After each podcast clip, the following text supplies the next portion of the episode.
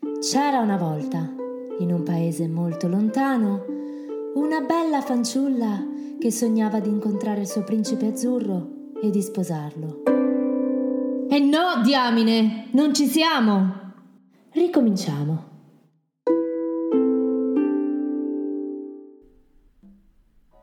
Ed eccoci tornati con un altro episodio. Beh, se siete tornati vuol dire che col primo episodio vi siete divertiti. Oppure che mi volete molto bene. Oh, ma io negherò fino alla morte di aver pagato qualcuno per ascoltare questi episodi, eh? No, no, no, non si fa! Oh! Io sono Claudia e in questo podcast, La bella emancipata, Walt, dobbiamo parlare, analizziamo le favole e i cartoni più amati in modo comico e dissacrante e li riscriviamo in chiave diversa, offrendo una caratterizzazione più emancipata a principesse ed eroine. Avete notato come parlo di me al plurale? Ci è voluto poco, eh? Un solo episodio. Beh, eh, il bello di me è che non mi monto mai la testa. Mai! Ah, comunque, ci tengo di nuovo a precisare, nel caso che qualcuno si sia perso la prima puntata, come questo sia potuto succedere, non lo so. Comunque, che sono davvero un'appassionata di Disney, di tutte le favole con cui sono cresciuta e continuo a crescere. Per dire, quando è uscito Frozen 2, sono andata al cinema con altre due amiche la sera dopo l'uscita nelle sale. Cioè, non è che si perde tempo qui, eh. Quindi al cinema eravamo soltanto noi tre e i nostri popcorn. Cosa ci abbia impedito di alzarci e di fare per Elsa squarciagola ancora in effetti mi sfugge, però forse il fatto che fossero le dieci e mezza di sera infrasettimanale alla nostra età non è uno sforzo proprio da poco, eh. Ma per Elsa ed Anna, questo ed altro. Comunque, tornando a noi. Il soggetto dell'episodio di oggi è uno dei grandi classici per eccellenza. La regina dello Swiffer e dei tortelli di zucca. Rullo di tamburi? Signore e signori, Cenerentola! Allora, rileggiamo insieme la trama di questo classico del 1950, derivato da versioni precedenti di Perrault, di Basile e dei fratelli Grimm, e che ha compiuto 70 anni il 15 di settembre. Auguri Cenerentola! Allora, un ricco signore rimasto vedovo, desideroso di dare alla figlia una mamma, si risposa con una ricca vedova con due figlie, Anastasia e Genoveffa. Poco dopo il matrimonio si ammala gravemente e muore. Allora la sua vedova mette la figliastra a fare i lavori più umili, tanto da soprannominarla Cenerentola. Quando il re decide di dare un ballo per trovare una moglie adatta a suo figlio, Cenerentola vorrebbe parteciparvi con le due sorellastre e la matrigna le dà il permesso, a patto che finisca tutti i servizi domestici in tempo. Per aiutare Cenerentola, i suoi amici topolini le confezionano un bellissimo abito, ma le sorellastre, quando la vedono così bella, per l'invidia lo distruggono. Cenerentola, singhiozzando, corre in giardino dove appare la fata Smemorina, la sua madrina. La fata trasforma una zucca in una carrozza, quattro topolini in cavalli, un vecchio cavallo in un cocchiere e il cane in un valletto. Poi trasforma gli abiti strappati di Cenerentola in uno splendido vestito e ai suoi piedi compaiono due meravigliose scarpette di cristallo. A quel punto raccomanda a Cenerentola di tornare a casa entro la mezzanotte, perché la magia avrà effetto solo fino a quell'ora. Cenerentola va al ballo e attira su di sé l'attenzione del principe, che balla con lei tutta la sera. Al tocco della mezzanotte scappa di corsa, ma perde una delle scarpette di cristallo. Il Granduca Monocolao incaricato di cercare la ragazza il cui piede entri perfettamente nella preziosa scarpetta, la prova inutilmente a tutte le dame del regno. Arrivato a casa di Cenerentola, le due sorellastre provano la scarpetta, ma senza risultato, finché non appare Cenerentola, che era stata rinchiusa in una torre dalla matrigna, ma salvata dopo di nuovo dai topini. La scarpetta le calza a pennello e Cenerentola può sposare il suo principe. Ecco, questo è proprio un classico. Come si fa a non innamorarsi dei piccoli topini tuttofare? Cascasse specialmente, ve lo ricordate? E poi non si può non simpatizzare per la povera Cenerentola, sfruttata dalla matrigna ma che per fortuna riesce a riscattarsi e a trovare la felicità. Ragazze, tranquille, c'è speranza per tutti. Se la vostra azienda vi sfrutta sotto le mentite spoglie di un'imperdibile opportunità formativa, Se il lavoro in cui siete vi fa cagare e non vedete via d'uscita, sappiate che è sempre possibile che un giorno, mentre vi spediscono a fare una commissione, perché ovviamente non pensate di prendervi un giorno di ferie, riuscirete a rovesciare il cappuccino addosso ad un bellissimo uomo che, oltre a non addebitarvi la lavanderia, vi chiede di uscire al primo appuntamento e scoprirete che non è solo bello, ma è anche ricco e vi cambierà la vita come Christian Grey in 50 sfumature di felicità. Per cui potrete lasciare il lavoro con un bel dito medio. Giusto? E no! Cioè, stiamo dicendo che una o si tiene le sfighe che ha, oppure deve passare le giornate al parco con un cappuccino in mano nell'attesa di incontrare Mr. Awesome? Eh, dai! Insomma, secondo me questa storia va un po' rivista. Walt, dobbiamo parlare. Proviamo così. Un ricco signore rimasto vedovo, desideroso di dare alla figlia una mamma e a se stesso una colf che gli stiri le camicie, si risposa con una ricca vedova con due figlie, Anastasia e Genoveffa. Poco dopo il matrimonio si ammala gravemente e muore. Allora la sua vedova decide di trattare la figliastra come una nuora, trasformandosi nella proverbiale suocera cagacazzi. Perché dai, per essere femministe vere dobbiamo essere oneste, no? Quindi diciamocelo. Per qualche ragione atavica, le madri di figli maschi decidono che le mogli dei suddetti le sbaglino tutte. Ma proprio tutte.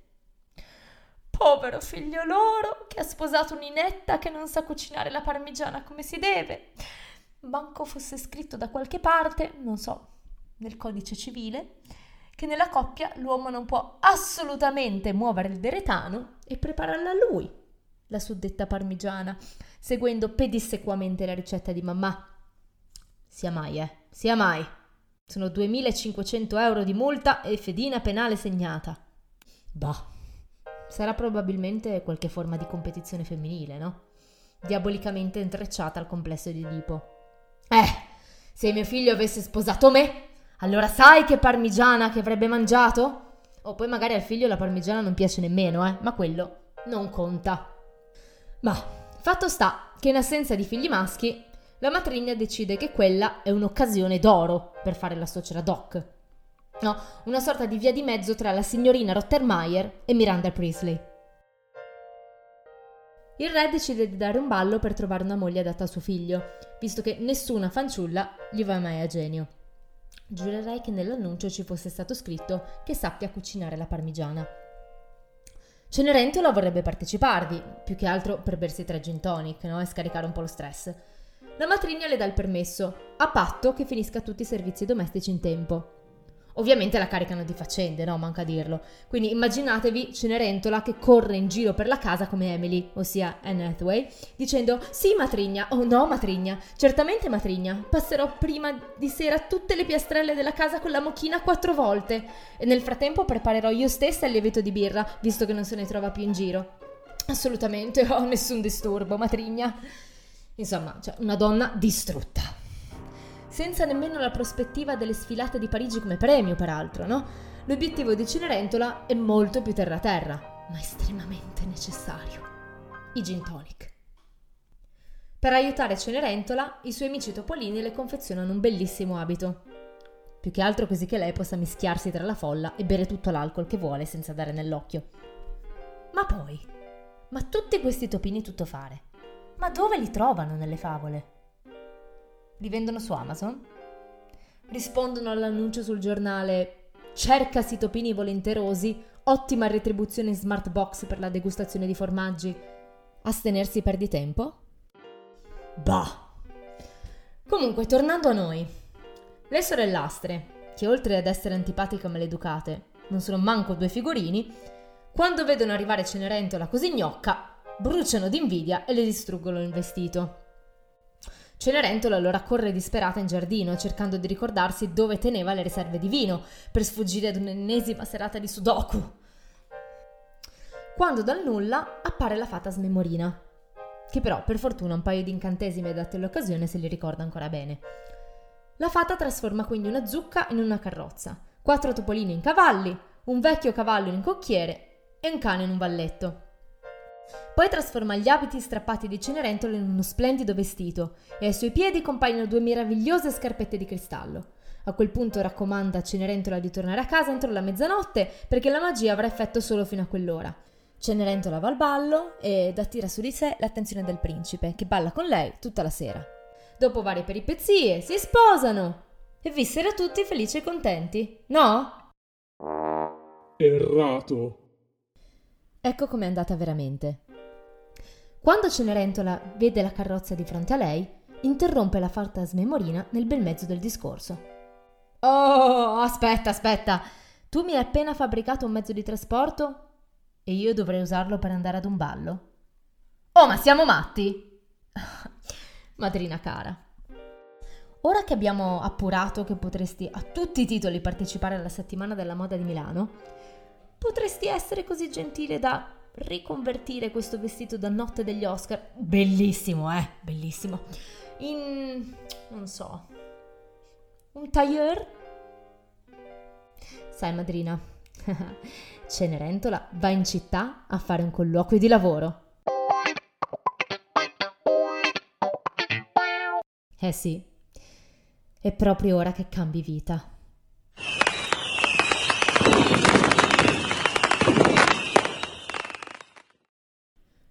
La fata smemorina, inizialmente incredula, mostra un ampio sorriso e men che non si dica, tramuta il bel vestito da sera in un elegantissimo e stilosissimo jumpsuit e abbassa i tacchi delle sue scarpe perché, eh, che cazzo, cioè sfineranno anche, ma comodi, un'altra roba, eh. E le dice, ora sei ancora più bella, bambina mia, vai e conquistali.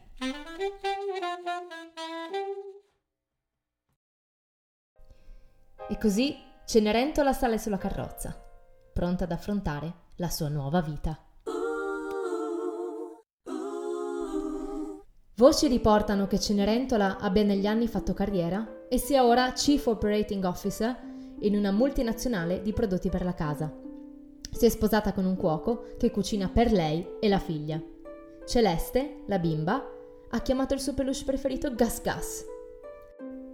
Il principe ha finalmente dichiarato la propria omosessualità e con il Granduca Monocolao vissero per sempre felici e contenti.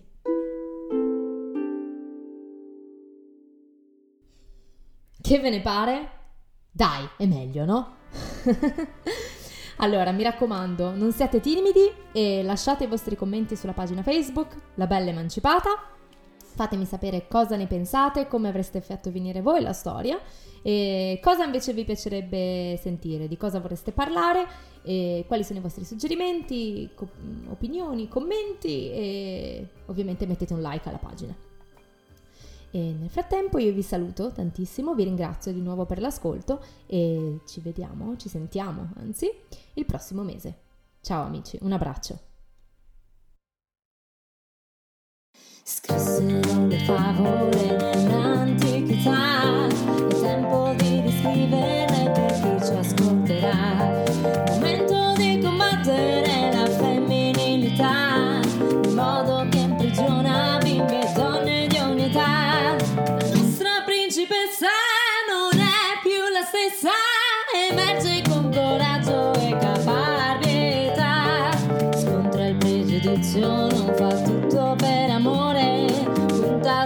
personalità.